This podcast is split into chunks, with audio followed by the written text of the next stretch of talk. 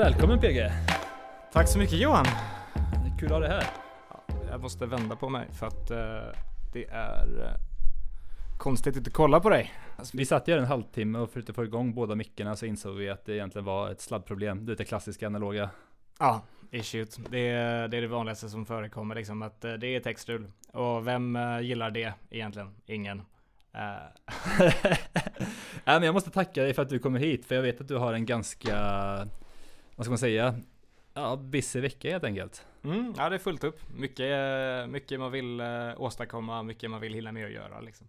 För det finns ju någonting som händer i helgen, och nu tror inte jag att det här, det här avsnittet kommer komma, hinna komma ut innan det här eventet eh, har blivit utfört. Men du kan väl egentligen snacka lite om det här konceptet som du och ett par andra människor har dragit ihop?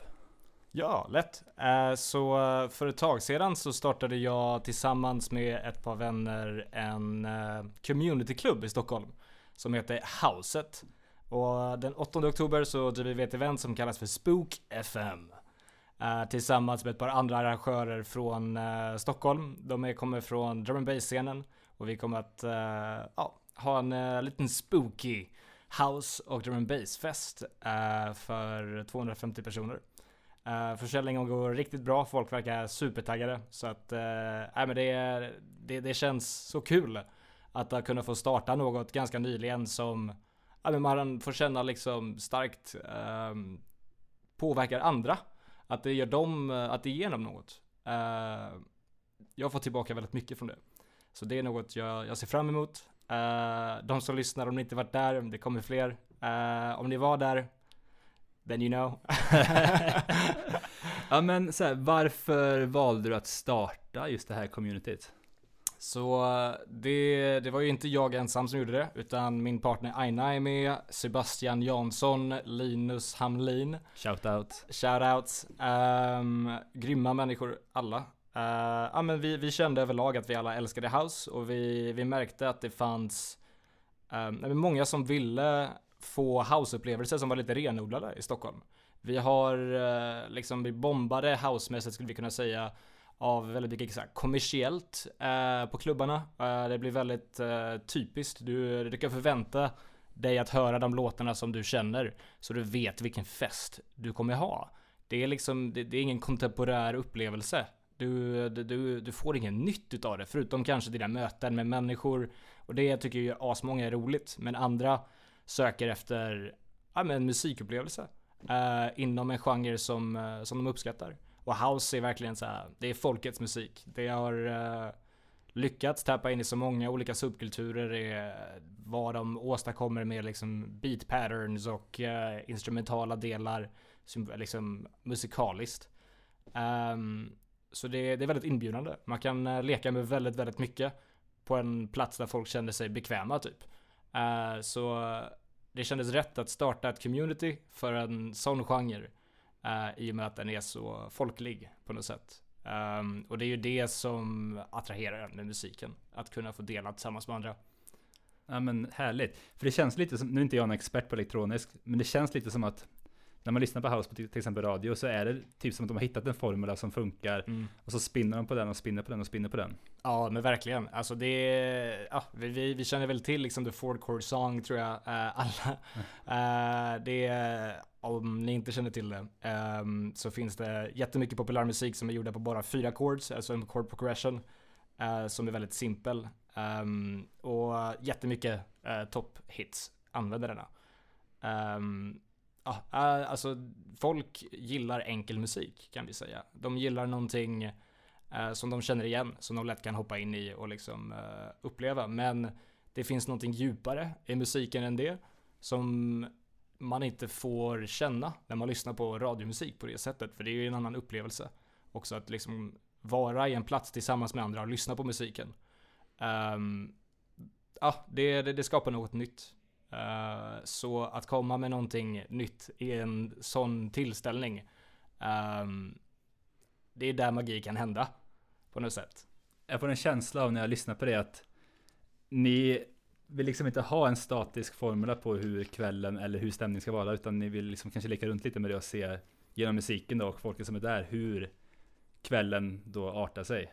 Ja men verkligen, verkligen var, var, var öppen för att eh, kvällen också, inte helt kanske för man som DJ måste förbereda sig ganska väl för det man vill göra, ha en konkret idé, men att ändå ha flexibilitet i det man vill spela för människor sett till liksom det de ger tillbaka. Är, ja, alltså det, det, det är väl det som gör den upplevelsen eh, unik för både de som dansar och de som DJar liksom. Um, hur möts man i det? Uh, och kan vi hålla det öppet så att det inte bara är jag då som ja, kanske vanligtvis skulle anses som en dirigent liksom så här, skapar något. Jag, jag ser det mer som att hela dansgolvet skapar något. Och jag är ett instrument för att hjälpa dansgolvet gå den väg de vill. För jag tycker det är så intressant så här med DJande för att det, det känns lite som att beroende på vart man är och vem personen är som DJ så är det lite olika så här syften bakom. Det känns som att vissa är ju liksom, ja men det, du får stå i rampljuset och du får väldigt mycket alltså uppmärksamhet. Och det är inget fel med det, herregud. Mm. Men alltså, som du säger då, vissa är mer som de här dirigenterna och ser liksom vad är det som händer i publiken. Hur kan vi liksom få dem att ta nästa steg? Hur kan jag guida dem kanske till, till en ny upplevelse? Mm. Och det är ganska intressant. För det här med, med också en sak med PG är att jag har ju varit på alla fall tre stora event där du har DJat. En var också min födelsedag förra året. Så det var jävligt häftigt. Good times. och så även två stycken, ja, på två festivaler kan man säga. Mm. Och PG han, han är väldigt intressant för att jag, han hade, komma förra sommaren så hade du drum and bass set, eller hur? Ja, men det stämmer. Och det är lite annorlunda för kanske många kanske inte riktigt vet vad det är. Men du, vill du förklara lite vad drum and bass är? Så drum and bass är en väldigt fast paced uh, musikgenre till skillnad från house. House kör ju 120. Om du är väldigt tandsugen så kanske du kan hitta house med 130. Drum and bass är mer på 180 till 160. Uh, tar mer inspiration från breaks, från uh, breakbeat. Takter som, uh, som, som spelats uh, från bluestider liksom. Och annat. Uh, så det, det är en väldigt upptempo rytm som är menad att ha dig svettandes på dansgolvet inom två minuter liksom. Och om du överlever mer än en kvart så, ja det är ärofyllt. många gillar att hänga där i fem timmar. Det, det är Nobelpris. och sen så körde du min födelsedag och då fick du ju klara direktiv, inte just av mig kanske men mm. att du var tvungen att mixa in lite olika stilar. Ja, det, det, det var väl en challenge tycker jag. Att, uh, att, att, försöka ja, spela så mycket olika saker men ändå hålla någon slags röd tråd i, i det man framför. Uh, det, det är alltid svårt. Uh, det är lättare när man håller sig till en genre.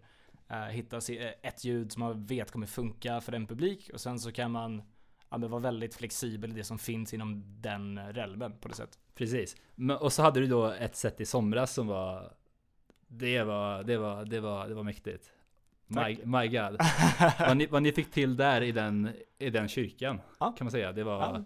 det var, det var liksom väldigt speciellt, skulle jag säga. Mm, det var väldigt uh, energifyllt och man kände, uh, ja men det, det, blev en helig plats för musik på något sätt. Uh, när man var där. Man var, det, det, var inte bara en skapelse för att ja, men dansa, utan man ville, man ville verkligen uppleva något. Eh, det är väl därför vi kanske också kallar det för kyrkan. Liksom så att försöka ja, men ge en spirituell eh, liten, liten ton som man själv kan tolka. Uh, och ta in.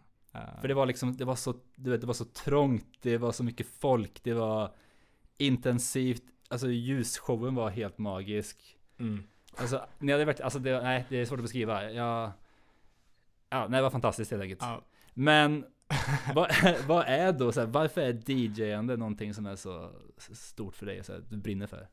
Ja, det, det jag uppskattar med DJande är att jag får dela med mig en sida som jag vill själv uppleva väldigt mycket också, uh, bland andra människor. Uh, ett sätt att röra på sig. Uh, som jag tycker ger mig väldigt mycket energi eller som gör att jag har kul musik eh, kan verkligen inspirera någonting tydligt. Jag tror att man kan, eh, ja, men man, man, har, man, man, kan ha en idé om vad man vill skapa. Och jag, jag vill bara ha kul. Tillsammans med människor. Och ja, men jag tror det är det som verkligen attraherar mig och det jag försöker göra när jag är med folk. Att bara säga hur kan vi stöka till det så, så mycket som möjligt. Uh, på ett bra sätt. Alltså också intimt. Ja men liksom för där vi har mötts och där, där jag har sett dig DJ, jag skulle säga Alltså stämningen, atmosfären där är mycket mer så lekfull. Man får mycket, tycker jag då, att man får uttrycka sig på ett sätt som man kanske inte helt gör på en vanlig klubb. Mm. För att det finns på något sätt andra ramar. Vad kul att du säger det. Att ta ut svängarna. Mm. Vilket jag, jag, tror, alltså vilket jag är övertygad om gör att det dras en viss crowd dit och att folk kommer tillbaka och kommer tillbaka och kommer tillbaka och kommer allt det där ifrån med du vet, mycket energi, mycket rofullhet. Och eh, jag vet inte, lycka kanske till och med. Mm. Vad fint. Tack. Vilken komplimang. Jag, jag tar det till hjärtat. Ja, Verkligen. Det, det ska du göra. jag tar in det som pepp för helgen liksom. Nu ska vi... Ja, men, här, men. Vad, vad kommer liksom den här du vet, viljan att vilja här, göra en upplevelse för andra? Att vilja att folk ska kunna uttrycka sig? För det är inte, så här, när man pratar med vanliga människor. Ja, jag tror att det ligger där. Det, det ligger hos många att många gärna vill uppleva det, men att det kanske inte riktigt vet vart de mötena eller vart de upplevelserna finns helt enkelt. Och vart tror du att det kom? Alltså vart, vart kom det för dig? Hur hittade du dit? Och varför är det viktigt liksom? Uh, en stor del är nog en, att här, jag, jag hade en ganska svår period när jag var yngre skulle jag säga. Jag hade lite svårt att passa in uh, rent socialt. Uh, så musik var en stor undan, undanflykt från sociala händelser. Och ja, men just elektronisk musik var, var en plats som kunde hjälpa mig på så många olika sätt. Att jag förstod kanske eh, hur starkt musik är som verktyg för att försöka förmedla, hjälpa folk genom olika saker. Ehm, jag minns väl drum and bass-setet som jag gjorde förra året. Uh, var härligt från en plats av att vi har alla levt corona. Eh, och det var svårt. Ehm, emotionellt och, och, och fysiskt eh, tror jag för många, för mig med. Och jag, jag vill att vi alla skulle kunna ta oss upp från detta liksom, och verkligen visa att eh, men vi, vi står på våra fötter igen och vi, vi är energiska och vi, eh, vi vill vara tillsammans och vi vill mötas även om det kan vara lite, lite skärpt ibland så, eh, så kan vi ändå mötas i det och, och fortsätta röra på oss eh, därifrån. Um, så eh, jag, jag började med en väldigt sentimental eh, så här grund för att eh, ja, samla folk i, eh, i deras känslor på något sätt. Eh, säkerligen från eh, det senaste som inträffat men också så här, ja, eh, tillbaka i tiden. Eh, för att sen eh, bjuda in till något slags mörker som finns där och en kraft som finns i det mörkret. Och sen så kunna ja, men gå över till något fint utav det svåra. Ehm, och sen vara i totalt stök. Tillsammans. Ja, men jag, tycker så, jag tycker det är nice också att du tar upp det här med mörkret. Att det är liksom, mörkret är inte alltid någonting att liksom skjula sig för. Ibland kan det vara värt att bara gå in där, se vad som händer. Försöka att liksom bara acceptera att det finns där. Men sen Mm. här, genom mörkret och komma ut på andra sidan till någonting annat. Ja men verkligen. Ehm, det, jag tror Game of Thrones är väldigt bra på att visa det också. Eh, det, det fina från destruction kommer, men det tar tid. Så det är väldigt lätt att inte se det. Eh, men det finns där. Ljuset på slutet av tunneln eller vad man ska säga. Och det är väl egentligen någonting alltid. man skulle kunna här, säga nu också med allting som händer runt om i världen nu. Du vet med energi, krig etc. Att Ja, det är, Mm. det är hemskt, det är stressigt. Men någonstans i det här mörkret så kommer vi komma ut på andra sidan och skapa någonting bättre. Det är så jag är övertygad om att människor alltid har gjort. Att man fastnar Mm. aldrig i mörka. Ja, klart att vi, tyvärr så är det vissa som faller offer på vägen. Så är det, och det är liksom Tyvärr så är det bara så det är. Mm. Men för, för majoriteten så är jag övertygad om att genom sådana här tuffa situationer så skapas någonting bättre. Ja, jag, jag, Det måste, och det måste komma också för att någonting nytt ska kunna formas. Verkligen. Idag har vi turen att liksom med eh, ja, men internet, eh, kommunikationsmetoder som vi aldrig haft innan, kunna förmedla till varandra ehm, helheten utav situationer som kan hjälpa en hel värld att förstå en situation och liksom ja, men bättra sig därifrån. Det, det har vi aldrig haft innan. Och det är väl därför, eh, tror jag, eh, mer än någonsin eh, varje aktion är, är, är betyd, betydelsefull. Eh, och det är underbart att vi kan ta med oss så mycket som möjligt från det som händer. Så det, ehm, det gör ju nästan allt immortal. Eh, det, kraften av skrift Mm. och dokumentation på något sätt. eh, är ju att föreviga. Och eh, vilken tur när vi kan lära oss från transparent information. så vi vet att ja, vi kan tro på det.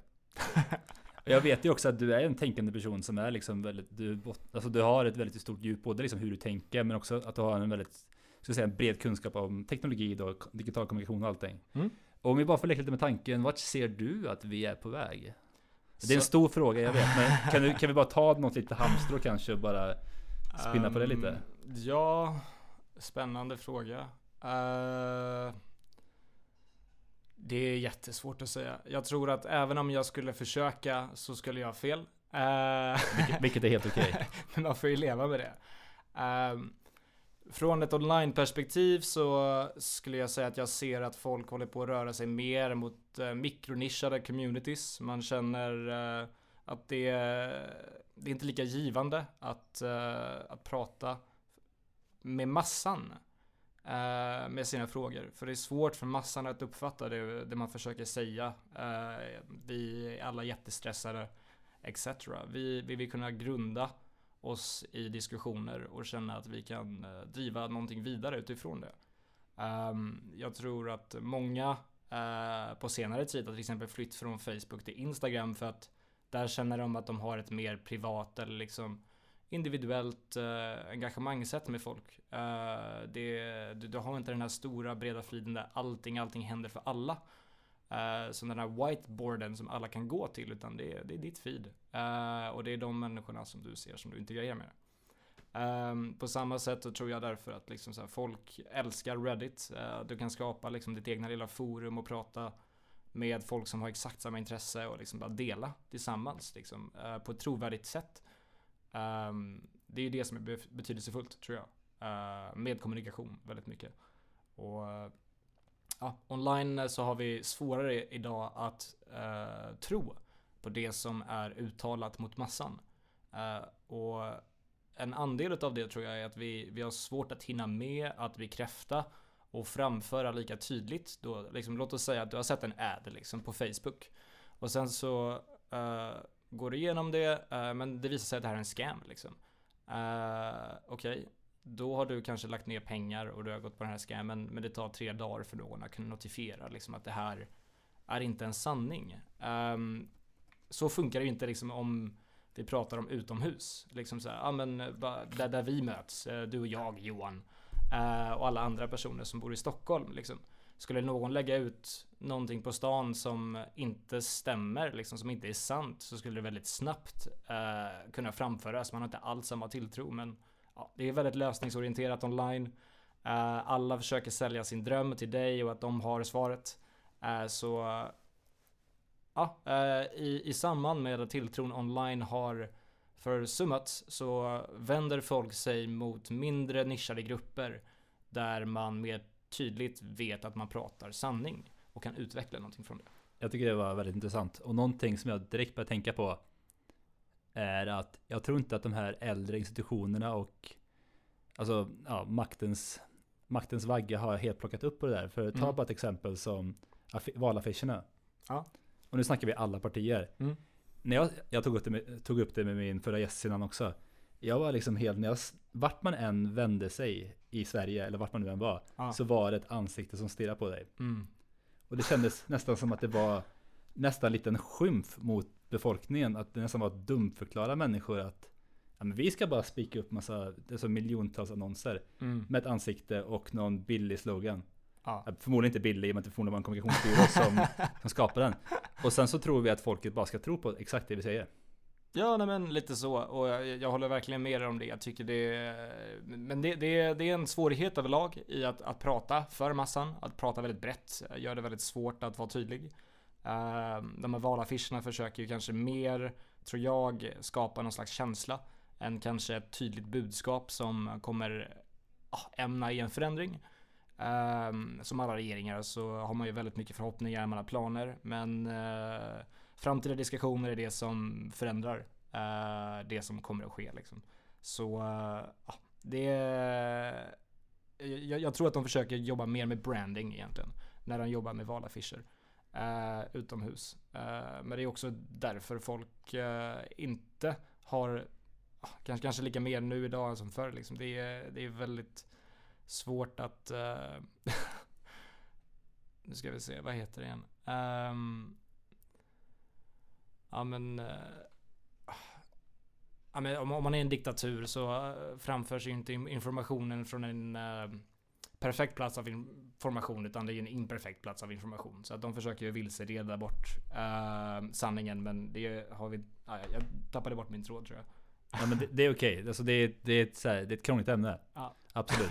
eh, och det är en podcast, vi, här, här snackar vi och så ser vi vad som händer liksom. Yeah. Men det är ganska intressant då, för om, du, om det är någon politiker där ute som lyssnar, tänk på det vad PG sa om microcommunities. Mm. För jag menar, om, om något parti eller några enstaka politiker börjar anamma det så tror jag att det skulle kunna få väldigt mycket mer genomslag. Mm. Och också tas mycket mer seri seriöst och med att folk skulle tycka att det var också ärligt på ett annat sätt. Ja, det där är lite spännande faktiskt. Jag följde eh, politikernas eh, försök att joina in på Reddit genom deras Ask Me Anything, AMA, eh, som görs. Ehm, och alltså det är väldigt tydligt att de kanske inte riktigt förstår Uh, vad det ämnar att göra. Sen så har det ju jättemycket troll uh, online. Särskilt uh, som vill interagera med politiken för att politiken är väldigt betydelsefull. det är ju därför vi ser så mycket bottar också på Facebook numera.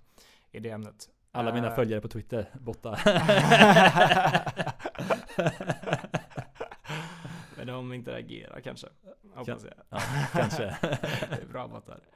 Um, Ja, nej men eh, att, att tänka på att liksom försöka prata inom de cirklarna där det kan påverka någonting. Uh, och eh, att bjuda in kanske hellre till, till sådant. Att, uh, att få prata specifikt på rätt plats. Istället för att försöka besvara alla frågor från en allmän plats. för det... I min upplevelse så är det väldigt sällan man får konkreta rätta svar på de frågorna. Mm. Jag förstår. Och eh, nu ska jag gå in, nu tänkte jag att det här är en nice övergång på någonting vi snackade om när jag ringde upp dig och frågade om du ville vara med på den här podcasten. Ja. Och eh, om det är någonting som blir för stort så kan vi givetvis bara gå någon annan väg. Det är helt okej, vi, liksom, vi har fri spelrum. Men du sa, om jag minns rätt, och det här, nu parafraserar jag, ja. och du får liksom så här, rätta mig om jag har fel. Ja. Men du hade sagt att du hade liksom funderat lite på kapitalismen och vad det egentligen är. Mm. Känner du att det är någonting du skulle vilja spinna på lite? Uh, jo, men jag kan väl prata om det. Uh, så jag, jag, jag satt och funderade lite grann på vad kapitalismen är. Liksom vi, vi lever i en värld där vi utformar värde och har eh, valt att eh, gå in i, i siffror på grund av det. Uh, så siffror överlag, eller matematik, eller vad man ska säga, är ju ett av de starkaste uh, verktygen vi kan använda idag. På många sätt är matematik inte en forskning i och med att det är sanning. 1 plus 1 är 2. Um, ehm, men så som vi använder matematiken uh, som människor så blir det ju ofta att vi försöker mäta saker och liksom översätta något som inte alltid går tydligt att mäta.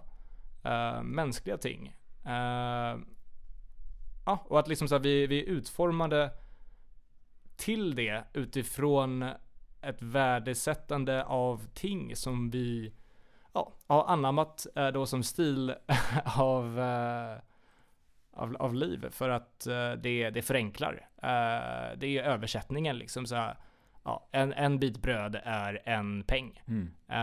Det är den översättningen vi, vi gör. Men att, att gå den vägen när det kommer till mänskliga attribut och vad det kan bidra till i världen så skapar vi ju liksom det som är mest effektivt enbart. Eller det, det, det har blivit mycket så. Att uh, vi, vi har strävat efter effektivitet och vi har uh, på många sätt uh, överutnyttjat det, de resurser vi har runt om oss. Det är bara att kolla på global uppvärmning och många andra katastrofer som sker världen över. Um, ja, och jag tror att liksom pengar är en väldigt betydelsefull del av det i, i det stora hela. Och jag tycker att eh, så här, nu har vi kommit så pass långt mm. i att göra det här. Så vi måste ta den här idén till oändligheten nu. För att det ska typ nollsättas på något sätt. Prata om liksom ettor och nollor. Prata om existens och icke-existens. en, en idé och slutet av en idé Um, om vi anammar siffror så kommer siffrorna enbart att kunna vara mänskliga om de fullständigt är oändliga. Och då tänker jag på pengar mm. uh, och vad det är. eh, och hur det utnyttjas. Om vi tänker på AI, om vi tittar på krypto eh, och liksom hur sker värdeökning idag typ? Ja men mycket är ju valuationer på bolag som görs eh, baserat på vad de har för värde på deras aktie. Liksom så här, aktiehandeln påverkar då våran idé om hur stor en ekonomi är på stora sätt. Och, och kollar vi på krypto, okej. Okay, en person säljer en eh, bitcoin för 1000 dollar. Och sen så helt plötsligt så säljs den för 2000 dollar. För att en ny person har valt att köpa det för det där. Helt plötsligt så anser vi att våran ekonomi har dubblat i storlek. Mm, exakt. På en trade. ja, men det, är, det är intressant att du säger det. Och sen så har vi också givetvis bakomliggande faktorer. Att till exempel vi har haft en Nu är inte jag någon makroekonom men vi har haft en centralbankspolitik eh, Eller politik, vad säger man? Penningpolitik som egentligen har tryckt ut oändligt mycket Alltså ja, kronor, dollar i systemet. Som sedan har gått in i de här tillgångarna, bitcoin, alltså krypto, aktier, bostäder etc. Som vi människor egentligen inte har någon, någon typ av, eh, alltså vi har ingenting att säga till om det. Nej. Så, så det blir allt, och då liksom det enda vi ser är att antingen går kontot, aktiekontot upp eller mm. ner. Ja, exakt. Fast det, det, det påverkar liksom så alla egentligen. Allt, uh, ja, ja. Så, eh, ja. Eh, varför pratar vi om det här på något sätt? Alltså, så här, jag tror att den här frågan är viktig därför att vi lever i en värld där eliten äger allt och eh, vanliga människor har väldigt lite. Och jag tycker att det är en väldigt konstig plats att utgå ifrån liksom. Um, och jag, jag, tror att många eh, önskar att det inte vore så. Och jag, jag gillar att försöka tänka på liksom hur kan vi göra det annorlunda? Ehm, min eh, upplevelse är att liksom för att kunna gå över till någonting nytt så måste man ofta inte bara iterera eller så här förändra den befintliga modellen utan man måste börja om. Prata om att liksom förstöra, bygga om.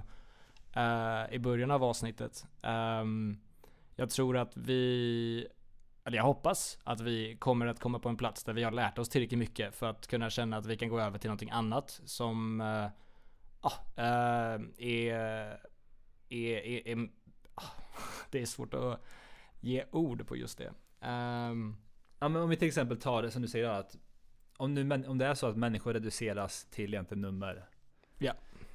Då tar man inte i beaktning människans personlighet. Man tar inte i beaktning kreativitetsnivå på människan. Mm. Vilka uttryck den personen vill ge och kan ja. ge. Mm. Och framförallt då kanske i ja, ett land som Sverige som bara har ja, 10 miljoner människor. Ja. Där vi egentligen, alltså våran, våra behov för de flesta är ju egentligen ganska tryggare. I olika utsträckningar givetvis. Mm. Och nu är det klart att Sverige sitter fast i en global ekonomi där vi egentligen där vi inte bestämmer själva givetvis. Mm. Men så här, jag tänker att det, det, vi snackar om nu kanske inte alltid kan börja på den högsta nivån utan kanske måste börja med, komma tillbaka igen till typ mm. communities. Ja. Som kan egentligen visa vägen. Ja. Hur det kan se ut prata om rörelse också. Ja. Annars, uh, DJande och så, uh, är ju en väldigt, det är ett väldigt intressant fenomen. Hur rörelse sker. Hur startar man en rörelse? Vem är den första som, som, uh, som får igång det? Är det ledaren? Är det en person, andra personer som joinar ledaren därför att det är egentligen den som tog det ledande steget att uh, ge social kredibilitet till den ordinarie ledaren. Um, för att kunna starta den här rörelsen. Och väldigt typiskt är liksom att du har en, sen så har du två och sen så har du kanske två, tre som joinar. Sen så har du åtta, sen så har du 16, 32 och det blir ju väldigt exponentiellt. Um, ja, att, att, att, att, tänka på det uh, i, i alla aspekter utav uh, vad det är, liksom, vad man försöker göra, uh, tror jag är väldigt betydelsefullt. det, det, det är så vi kan ja, men skapa någonting generativt liksom. När alla får joina in och bygga på. Uh, det är det som är. Då tänker jag liksom en väldigt enkel rörelse som att starta ett dansgolv. Den första dansar, den andra dansar. Och sen så och skuttar alla. Och vad är då värdet där? Jo, värdet är att okej, okay, du har ett par DJs som levererar musiken. Mm. Du har ett gäng som kanske har skapat festen. Mm. Som, där någon kanske har bidragit till, ja men fixat gäster. Någon annan har bidragit till att ta in DJs. Någon annan har bidragit till att bara vara en göttig person som får alla att typ känna sig trygga och liksom så här mm. sedda. Ja, och sen så har du en som ger jävligt bra skämt och en som dansar som en kung liksom, verkligen. Uh, Och det som händer då också, sådana där, som jag har märkt när jag varit på sådana typer av fester, är att när man kommer dit så är folk så pass öppna. Så värdet blir utbytet av energi. energi. ja. Och så kan man prata och man, känner sig, man kan känna sig, vet, vet du vad? Jag kan typ vara mig själv. Ja. Jag kan vara mig själv. Ja. Nu kanske inte jag kommer visa alla mina dåliga sidor, men låt, mig visa de bra sidorna. Ja, du kan ju också ta med en del av de dåliga. Givetvis. Det, det får man. Absolut, det är helt okej det också. Men då blir det så att i de här, i de här, liksom, om, de här knutpunkterna, då möts man ju. Och, Mm. och man utbyter energi, man utbyter erfarenheter. Man får nya, man får nya kontakter och man får liksom Och man kan uttrycka sig på ett sätt. Mm. Och där tror jag det finns extremt mycket värde, alltså värdeutveckling att Mm. hämta. Ja. När Ja. människor känner sig trygga och bara får liksom uttrycka sig själva. Mm. Jag, jag, jag kan inget annat än att hålla med. Eh, det, det är från en lugn grund som vi kan bygga saker tillsammans. Ehm, eh, tillbaka till liksom så här tillväxtproblemet som är världen. Eh, pengar, effektivitet är ju en stressbärande faktor. Vi har försökt skapa AI, vi har försökt skapa robotar för att göra livet lättare för oss som människor. Ehm, jag kan inte prata för dem som, som levde för hundra år sedan och tillbaka. Men det känns som att eh, våran generation gentemot våran förra, vi jobbar ju minst lika hårt eh, som de gjorde. Eh, om kanske inte längre timmar, kanske lite mindre fysiskt. Eh, på, på, på stor skala. Eh, hur kommer det sig? Mm. När vi har all, all den här teknologin som tydligen ska hjälpa oss att vara effektivare och bättre och smartare. Ehm, ja, så att jag tror att vi måste lugna ner oss lite. Skulle du säga att det, Eh. också, att det är en rädsla av bolagen i sig också? Att, de inte, att det kanske finns idéerna där ute, entreprenörerna som gärna skulle göra det här men incitamenten kanske inte helt är där, alltså ekonomiskt. Mm, rent ekonomiskt tror jag inte att incitamenten finns där. Rent emotionellt och värdet som det kan bidra olika communityn. Det, det tror jag finns. Uh, men det, det är just översättningen till, uh, till värde i form av pengar ofta som inte möjliggör för det att, uh, att gå runt. att vara effektivt nog egentligen. Eh, de, de kan vara jättebra, men kanske inte effektivt nog. Och då eh, har man kanske för lite på kontot eller liksom något annat istället. Mm. Eh, och ja, då är man ju liksom så här filantrop som in, inte äger någonting typ. Ja, exakt. och då slåss man ju också mot sig själv också, sin egna, sin, egen- alltså sin egna liksom så här, du vet, begär, vilja, stress etc. ja men Så, verkligen. och, och sen så här, är frågan, vad är nog? Vad är tillräckligt liksom? Ja, det är, det, den får man ju bestämma för sig själv. Men samhället har ju väldigt mycket att säga om det. Givetvis. Men jag tror att det är någonting som också har slått mig väldigt mycket i, i Sverige framförallt är ju att många bor ensamma. Till Mm. exempel. Mm. För att vi har en ganska trög bostadsmarknad som egentligen som, som skapar många ensamboenden. Ja, An- verkligen. Antingen att du sitter på, på en BRF eller ja, förstahandskontrakt för de här lyckliga i Stockholm. Mm. Eller andrahandskontrakt. Och jag tänker, hade man haft möj- mer möjlighet att skapa liksom så här kollektiv etc. Mm. Framförallt för typ, ja, men inte bara för unga människor, men för äldre människor, där människor fick bo ihop. Mm. Så tror jag också att pengar kanske inte blir lika viktigt Mm. på samma sätt. Ehm, för att gå tillbaka på en fråga som du ställde tidigare. Liksom, givetvis. såhär, vad, vad, vad tror du om världen? Jag börjar prata väldigt mycket om det digitala. Eh, det, det jag tror om det lokala och eh, såhär, hur vi kommer bo tillsammans. Jag tror vi kommer gå tillbaka lite grann till samma sak egentligen som vi gör online. Ehm, vi, vi ser till exempel med Corona att folk liksom väljer att eh, bo lite längre bort från stan. Kan tänka sig bo lite större istället för att liksom ha väldigt snabbt till, till allting.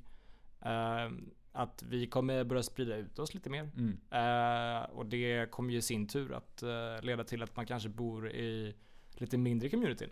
Eh, tillsammans. Eh, där man i alla fall kan lära känna bara, alltså alla, eller nästan alla, eller ja, eh, tillräckligt. Ehm, utan att, uh, ja, eh, nej, men så man, man kan bygga tillsammans liksom därifrån. Eh, något bra. Bra projekt där, till exempel liksom matkooperativ är ju grymma. Liksom, så här, istället för att ha en, en matbutik så kan man jobba med, med lokala producenter och köpa in dem och, och hjälpas åt så att säkra att man Få saker för ett vettigt pris också. Um, ja, sådana rörelser börjar, bör, bör, tycker jag jag börjar se liksom mer och mer. Uh, kollektiv också bland, bland unga i alla fall. Uh, vilket känns jättekul. Jag ville alltid göra det när jag var yngre och min upplevelse av det är att bo i korridoren när man var på universitetet liksom. Uh, men eh, att göra det på större skala, liksom, att kanske bo tillsammans med tio personer i ett stort hus. Uh, hade varit riktigt kul. Eh, nu är jag en sån här lyckligt lottad som har förstahandskontrakt. Mm. Men eh, ja, alltid uh, varit sugen på det. det. Det känns som att folk är kul där. Ja men det tror jag definitivt. Ja, men, då, men då tror jag också att liksom så här, jag tror många inte kan göra den här möjligheten just nu i och med att de har ett jobb och det, under Corona så gick väldigt många, ja, men många gick digitalt. Mm. Det var okej att jobba hemma för några veckor och uppenbarligen så funkar det väldigt bra. Ja. Sen finns det de som givetvis vill vara på kontoret och ha det sociala. Men nu när man, jag gjorde bara så här, kika lite på jobbannonser, men man gör ju det då och då liksom, för att man ser vad som finns. Ja. Och då ser man att många annonser har liksom det här on-site igen, att de vill att folk ska komma tillbaka till kontoret. Ja.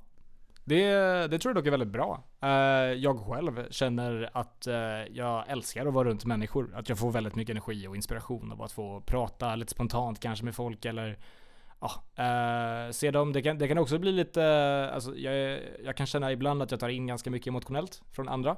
Eh, så om folk har en dålig dag så kan jag absorbera det liksom och då kanske det är jättekul.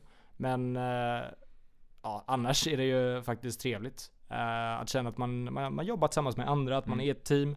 Att, att känna att vi har flexibilitet, att kunna få jobba hemifrån det är ju också klockrent för att jag tror att folk ja, men vill mer känna att de kan göra det de vill göra när de vill göra det. Ehm, samtidigt så vill man ju ändå göra det kanske tillsammans och då är det bra att vara på plats Mm. tillsammans också. Så det vi snackar om med de här, du vet att man flyttar ut på landet och allting. Det kanske är för vissa förunnat nu, få förunnat nu, men att det kan bli större på sikt eventuellt. Ja, men jag tror det. Eh, vi, vi kommer ju alltid att ha båda två troligtvis. Det var ju de som älskar att bo inne i stan och Givetvis. liksom så här, lära känna 10 000 personer liksom. Eh, och de som ja, men föredrar mindre tillställningar eller grupper. Ehm, För det finns ju ingen one size fits all. Nej. Så är det ju. förutom på mössor tydligen. jag tror det har lyckats. Jag tror också det. Ja du PG, intressanta, intressanta men stora idéer vi pratar om just nu. Mm, mm. Ska vi se om jag är tillräckligt nära. Sen ska man göra någonting av det också. Ja men det är ju det. Det är ju det. Men det är någonting som jag tycker ändå faktiskt är kul med det. Du gör ju saker. Mm. För du sa någonting också när vi möttes förra sommaren. Mm. Vad var det? Nu, nu måste du hjälp- hjälpa mig att fylla i de här luckorna. Men det var någonting, det var någon typ av värdeord du hade. Någonting med skapa, uppleva. Och dela. Ja, Ja. Skapa, uppleva och dela. Det är meningen med livet. det är meningen med Eh, livet. jag, jag skulle kunna utveckla den faktiskt. Jag, jag, jag har jobbat på den här eh, under sommaren. Jag skulle säga att meningen med livet är rörelse i tanke. Ehm, så rörelse står för skapandet, att man, man eh, inte bara är stagnant utan man, man är en rörande entitet. Eh, som en cell, som en atom. Eh, och i, i, i, i tanke då att ja, men du, du upplever och du, och du tänker eh, i den här världen. Ja, men det kan ju vara liksom då upplevelser, att du tar in någonting och väljer att anamma det sen vidare på, på annat i ens liv. Eh, och dela. eh, ja, den kanske inte finns med nu på samma sätt, men jag tycker att eh, livet är, är bäst tillsammans. Mm. Verkligen. Ehm, det är genom att bolla som eh, vi lyckas komma fram till bättre saker i slutändan. Eh, så eh, att, att dela och vara tillsammans med andra. Det är kul att du säger det. Ja, men det är lite så här, lite så här, teori blandat med praktik. På något sätt. Att man så här, teoriserar, tanke, så rörande, i rörelse i tanke. Mm. Ja, det är att man, man liksom Man behöver teorisera på saker, men man behöver också applicera och uppleva för att liksom på något sätt forma de här, liksom, det här, den här rörelsen vi pratar om. Ja. Faktiskt. Mm. Eh, skulle du säga att det är någonting som uppmuntras? Eh, Så här, av samhället i stort? ja men inte alltid. Eh, det beror på vad det är du vill skapa. Mm. Är det värdefullt? Eh, Kaching! Ehm, ja. eh, hur rör det andra? Uh, är väldigt påverkande. Eh, att göra saker för sig själv eh, till exempel. Ehm, det tror jag enbart ser kanske inom konst. Mm. eh, väldigt mycket. Ehm, mm. För jag tror lite så här, det handlar lite, man ska ha lite tur också för att träffa typ rätt människor. Mm. För jag känner också att det är väldigt lätt att sitta hemma och kolla på YouTube och allting. Men sen så kan det fort bara stanna där om man inte har människor man kan dela det här med eller upplevelser. Då gärna tillsammans med andra människor där man kan förankra de här idéerna i sin hjärna mer genom praktiskt utövande eller en upplevelse då. Mm. Och då Och där hade jag, känner jag, väldigt mycket tur för förra sommaren. När jag blev inbjuden, eller inbjuden, jag- jag fick höra om att det fanns någonting på en ö. Ja. The Crossing. Ja. Och det var ju som att man egentligen öppnade en dörr. Och hela dörren slogs upp och man bara söks in i typ en helt ny värld och tänkte vad är det, vad är det här liksom? Ja. Nej, men jag, jag hade ju exakt samma upplevelse. Blev inbjuden till den här ön spontant eh, en, en vecka innan eh, av eh, en, en nära vän till mig som skulle gå men valde att gå på, på en annan festival. Eh, jag tänkte väl, ja men kul, uh, gör det här. Och ja men jag gillar ju att spela så jag, jag går på den också. Eh, eh, att få spela då på, på eventet. Eh, och det var som att Pandoras ask öppnades framför en. Eh, jag kände att eh, jag fick träffa så mycket människor. Så man bara såhär, men vi klickar ju så bra. Liksom så här, det här är en familj jag inte visste jag hade. Typ. Det var, det var ganska unikt. Mm. Eh, att alla var så, så roliga, eh, så öppensinnade. Eh, men också att de vågade komma med hela sig själv. Att vara, att vara ärliga liksom, även om det var svårt. För jag hade vissa svåra upplevelser där också. Med vissa människor. Men jag kände alltid att det fanns en vilja av att så här, ja, men göra det bra utav det, det, det svåra. Ehm, att dela. Ja, men jag håller med. Alltså, jag, jag tänkte att man, man skulle åka dit och man skulle du vet, dansa och ha lite kul. Och det, sen skulle man hem liksom. Ja. Så insåg jag att nu har jag ju blivit exponerad för typ så här, alla mina styrkor, alla mina svagheter under fem ganska korta fast också väldigt långa dagar. Skulle man säga att det är, det, det är typ som att ta en liten sån här liksom total flashback av ens liv liksom. Bara gå förbi en när man bara säger okej wow. Jag, jag har faktiskt sett allt det här nu liksom så här, ja, Jag gör någonting vettigt med det. Ja, för er som är nyfikna på vad vi snackar om så kan man igen, så skulle jag rekommendera att ni egentligen kollar på ja, men Burning Man i USA. Ja. Och så tänka det, tänka det utifrån ett svenskt perspektiv. Ja, ja men lite så. Var väldigt moget uh, där tycker jag. Uh, ett bra sätt att säga det. Sen vet inte jag om det är egentligen för alla människor heller. Nej, kanske inte. Faktiskt. Men jag tror väldigt mycket av det som praktiseras där tror jag väldigt många människor skulle må bra av. Det här Mm. öppenheten, ärligheten. Mm. Att eh, du kan uttrycka dig på det sättet du vill göra. Mm. Så länge och så länge du gör det på ett sätt som folk mest tycker är nice. Mm. Så är det lugnt. Ja, men det finns ju den här kulturen av att verkligen försöka förespråka um, consent. Mm. Eh, så rätten att göra saker. Att eh, inte få för sig att man är berättigad till allting som, som står framför en. Utan att vara lite mer grundad och kanske säga att här, varför inte bara fråga? Alltså världen verkar vilja ge mig en hel del saker också. Så eh, det är väl bara att fråga och så får vi se. Exakt. Och då kan man tänka ett fort tänk, kanske någon där ute tänker, men det kanske är så att det är någon så ideologisk rörelse, så att det finns vissa typ ideologi, en ideologisk liksom förankring som, om man, som man måste hålla sig till. Jag skulle nog säga att det är mer en mänsklig rörelse. Ja. Att är du en, men är du en skön person Ja. och ärlig och du, och du frågar och du testar saker och sen frågar folk är det här okej? Kan jag få det här? Ja. Kan jag ge dig det här? Mm. Så, så öppnas väldigt många dörrar.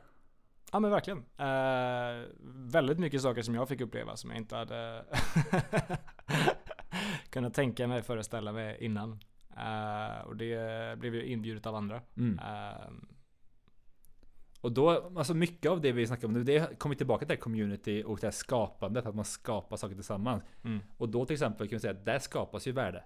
Ja, Ett värde som kanske inte man kan, kanske inte kan sätta ett monetärt värde på. nej. Men ett värde som är så stort ändå. Både Ja. upp- upplevelse, vänskap. Och inte bara monetär, men kan du verkligen sätta en siffra på det heller? Nej. du kan ju inte det. Nej, exakt. Förutom kanske, det var första gången jag upplevde det. Ja. den, den får man. ja, det var Den det. får man. ja, nej men det är, är inget monetärt värde liksom. Eh, utan det, det, det ligger i energi. Mm. Eh, och det, det, det tror jag på väldigt mycket. Jag tror väldigt mycket på energi och jag tror på rörelse. Som jag har sagt innan. Min mamma säger alltid Johan Energi är allt. Allt är energi. Allt är energi. Glöm aldrig det Johan. Glöm aldrig att allting alltid är energi. En vis mamma. Väldigt vis mamma. Ska vi se, var det någonting mer jag ville gå igenom? Mm. Är det något spontant, är det någonting spontant som du känner att du skulle ta upp? Ehm, Jag kan uh, tänka mig prata om uh, Ja men kanske lite DAOs och lite NFTs. Um, ehm, lite webb 3-projekt. Uh, jag tycker sånt är, är, väldigt intressant i och med att det har kunnat framföra nya slags um, organisationsformer och hur de kan funka um, ja, tillsammans med andra människor. Och det jag tycker är ganska intressant om man kollar på DAOs idag är väl liksom att det är som att de har lyckats anamma Innan vi går in där, ja. skulle du bara vilja så här, kanske definiera lite ja, vad, vad, vad är det för område såklart. vi är och snackar på nu? Ja, så uh, en, en DAO är ett, en organisationsform som finns inom krypto uh, och blockchain-världen. Eh, en DAO betyder en decentraliserad autonom organisation.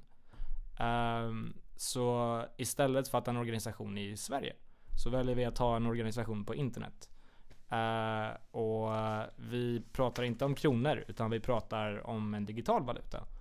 Uh, och vi kan inte alla träffas på samma plats och jobba utifrån nationella ramverk utan vi måste jobba med internationella ramverk. Um, så en, eh, en DAO idag ser egentligen ut som så att du har ett chattrum uh, och folk äger någonting som säger att de är en, uh, en andel utav den här organisationen.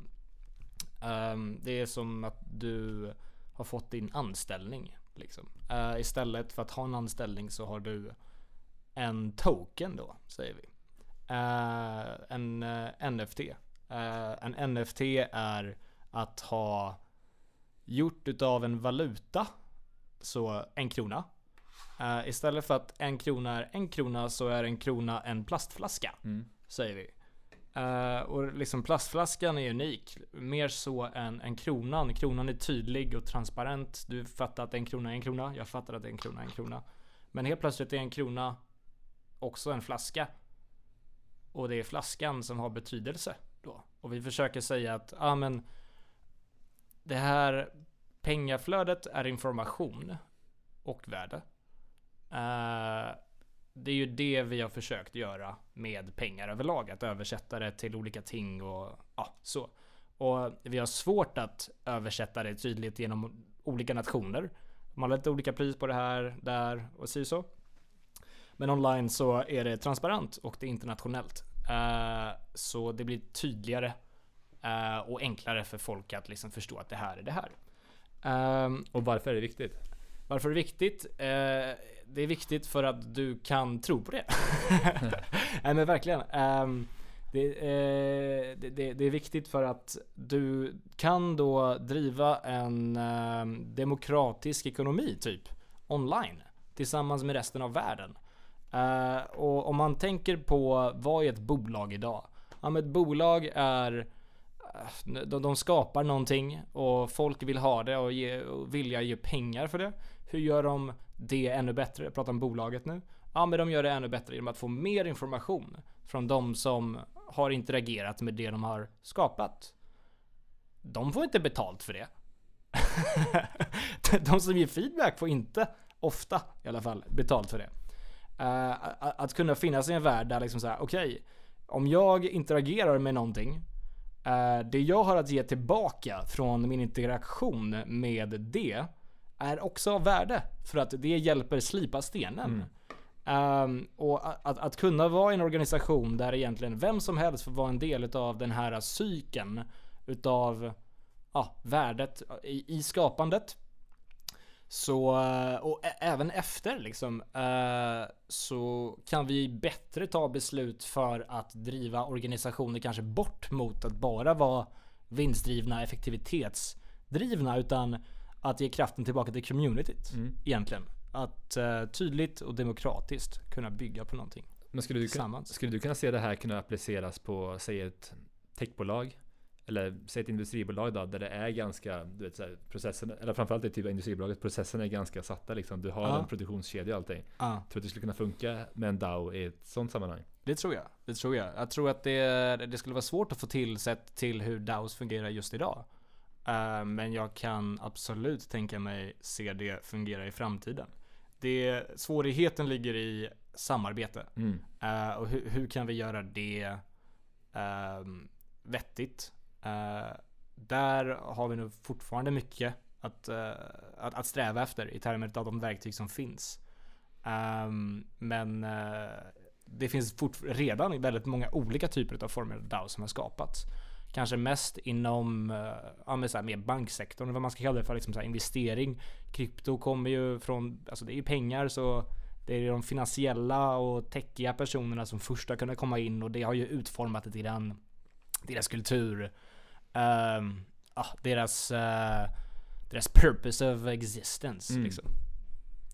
Så egentligen så skulle egentligen DAO då, som, ett, som då är någonting som skulle kunna appliceras på, säg ett sånt koncept ni gör på houset Ja. med, med, med, med house. Ja. Skulle kanske kunna appliceras på ett bolag. Mm. På en NGO för exempel. Mm. Alltså välgörenhetsorganisation. Ja, jättebra exempel. Ja. Verkligen. Um, kooperativ som drivs idag, liksom, det är ju en alternativ modell för dem också. Ehm, så, eh, men, men sen så vill jag kanske prata lite tydligare nu när jag ändå tycker att vi, vi, vi har fått våra poäng liksom. Ja. eh, om så här, vad, vad är kanske DAO som en organisationsform? Eh, det är internationellt online och man får betalt för olika saker eh, i bitcoin eller någon annan valuta. Man kan hitta på sin egna valuta. Eh, man har eh, rätt till saker oftast idag genom NFT. För det är då det som säger att så, ah, men jag är en del utav det här. Ehm, och med den så kan man ge rösträtt och ja, mycket. Men NFT är väldigt intressanta just för att eh, det är ju då um, möjligheten att kunna ge transparent, uh, konkret information uh, över en kedja som alla har liksom tillgång till. Låt oss tänka på produktionsled, låt oss tänka på distribution. Jag, jag, jag tänker på eh, datavaliditet Mm. eh, överlag känns som ett stort problem i världen. Liksom när man ska göra olika ja, men, rapporter för att framföra ja, men, våra CO2 utsläpp det här året eh, så har jag svårt att tro att många av de testen som utförs eller siffrorna som skrivs nödvändigtvis är sanna för att vi har kunnat se genom tiden att det, det ofta har varit förfalskningar utav olika datapunkter. Att, att då verkligen liksom kunna säga och gå tillbaka till en kedja och säga liksom, ja men den här informationen som vi har kunnat härleda från alla olika steg i processen ger den här informationen genom NFTn. Mm. Det, För att det känns som en stark grej. för när det väl är på blockchainen så är det där liksom också. Det är där. Och det kommer alltid att stanna där. Bara snack, lite snacka om så här, hållbarhet och ESG. Jag har läst ganska mycket så här, i många företags, ja, typ, både liksom bokslut, årsredovisningar och även liksom hållbarhetsrapporter. Fråga mig inte varför, det har bara varit en del av... eh, Intresse. Nej, inte helt, det har liksom varit en del jag har, jag har gjort senaste ja, månaden. Ja. Och de här rapporterna är väldigt bra på att säga saker, säga, snacka väldigt mycket om ingenting. Mm. mjuka ord, mjuka ord, mycket mjuka ord och så lite, lite, lite datapunkter här och där. Mm. Och sen väldigt mycket ord. Ja. Ja, och jag, ja, det är varumärkesskapande eh, är eh, överlag eh, en stark eh, faktor i det. Mm. Tror jag. Att man, att man kan framföra sin poäng då, eh, den valida datan. Eh, inte bara genom data, men också eh, genom eh, mjukare termer eller genom att använda, ja, men låt oss säga att istället för att vi lanserar en produkt och vi säger det här är gjort med eh, exakt så här pass mycket procent utav det här materialet och exakt så här pass mycket procent av ett annat material. Så kan vi kalla det för superhållbart material 2. Mm. Eh, och, och säga liksom, ah, det här är gjort med återvinnings... eh, eller så, ah. Man, man- kan ge mjuka värden väldigt mycket betydelse och trovärdighet. Trots att det kanske inte nödvändigtvis är trovärdigt. Mm. Intressant. Nej, det är som sagt när det kommer till krypto och blockchain och allting då, som sagt jag är ingen expert alls men jag, man förstår ju att någonting händer Mm. och någonting stort kommer hända också. Mm. Och det kommer inte vara, det kommer liksom inte vara från A till Z på en gång utan det kommer komma successivt. Definitivt. För jag hörde någonting intressant att de, det var ett gäng eh, gamla, jag tror hedgefonds och ja, men typ riskkapitalister och ja, men, så här, Goldman Sachs bankirer som satt och snackade om, de har liksom blivit eh, krypto-believers nu då. Ja. De satt och snackade om till exempel som Disney. Ja. när, om, när då, säg Disney då, kanske gör en DAO eller att, att på något sätt att deras, att Disney-brandet då, liksom varumärket, blir på blockchainen. Ah. Så blir det plötsligt, får det ett värde som det aldrig haft förut. För att nu finns det konkret. Kontra att nu är Disney någonting som man ser och sedan ger värde till. Mm. Men nu kan varumärket få ett värde. Alltså fast Ja. värde i och med att det kommer vara på blockchainen. Mm. Ja men exakt. Och även då folk som faktiskt typ köper typ Disney coins Ja. kommer kunna helt enkelt vara mer delaktiga i hur Disney eventuellt bedrivs. Ja. Också. Exakt. Eh, och jag, jag tror egentligen så kanske att vara en aktieägare Eh, i grunden ämnade till att faktiskt vara delaktig och liksom djupt sätta sig in i en verksamhet och, och försöka hjälpa på alla möjliga sätt.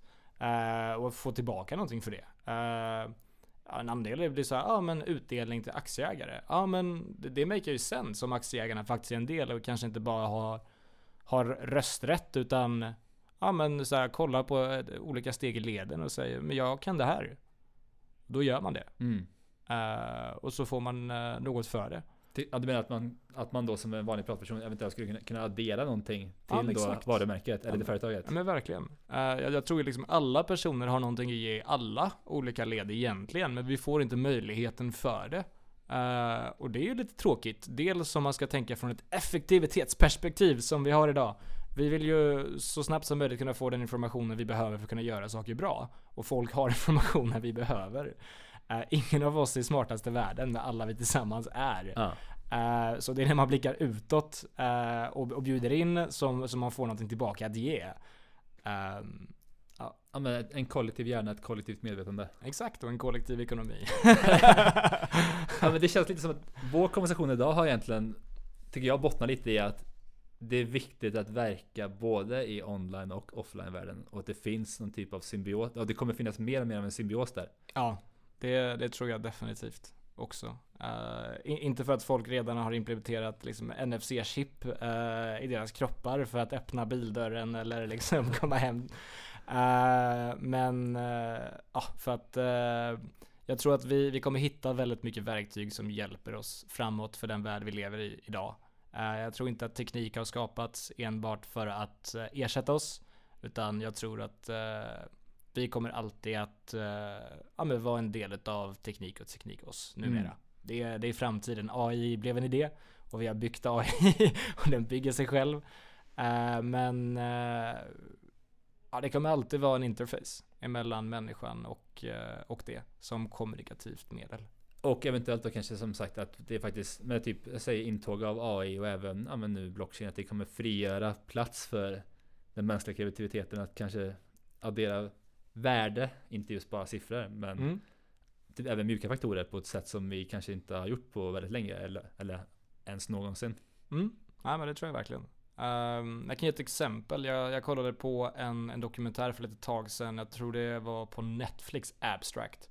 Det var en uh, jätteduktig eh, biolog som eh, hade blivit inspirerad av olika arkitekturmodeller och försökt hitta sätt att liksom binda naturen eh, för att skapa otroligt komplexa ting som vi bara kunna härleda fram till tack vare teknik. Eh, och det känns som ett så här, väldigt bra exempel på hur man kan eh, ja, men bridga den gapen eh, och hur det görs idag. Det känns hoppfullt. Ja, jag, jag, jag, har hopp. Jag har hopp. Och jag försöker instilla mer hopp i människor. Det är genom mer energi som vi kommer kunna ta oss igenom det vi, ja, den framtid som vi står inför. Eh, så låt oss dela med oss av energi. Absolut. Och först så måste vi gå igenom lite mörker, men sen så, sen så skapar vi någonting bättre. Eller under tiden givetvis. Ja, men sen så kanske det är lite jobbigt när det är jätte, jätteljust bara också. Ja. Ja. Jag blir bländad tror jag. Innan vi, innan vi avslutar, är det någon så här, är det någonting du vill dela? Någon, någon bok, något YouTube-klipp eller någonting specifikt som du känner att någon där ute kanske skulle tycka var intressant? Ja, jättegärna. Eh, jag delade den här på min Facebook förra veckan. Eh, jag läste en jättebra artikel på Subpixel, heter hemsidan. Eh, jätteduktiga skribenter. Life after lifestyle, heter artikeln. Och den pratar helt enkelt om vilket liv är det vi står inför när vi har kommit förbi vad livsstil har för betydelse för oss som människor. Så alla där ute, bara gå in och läs Life After Lifestyle. Mm. Tack så mycket PG. Tack så jättemycket Johan. Kul att ha dig här. Ja, kul att få komma. Då, då har ni lyssnat på andra avsnittet av eh, Mindfuck-podden. Och eh, så ses vi nästa gång. Ta Ses nästa gång. Ha det bra. Ha det.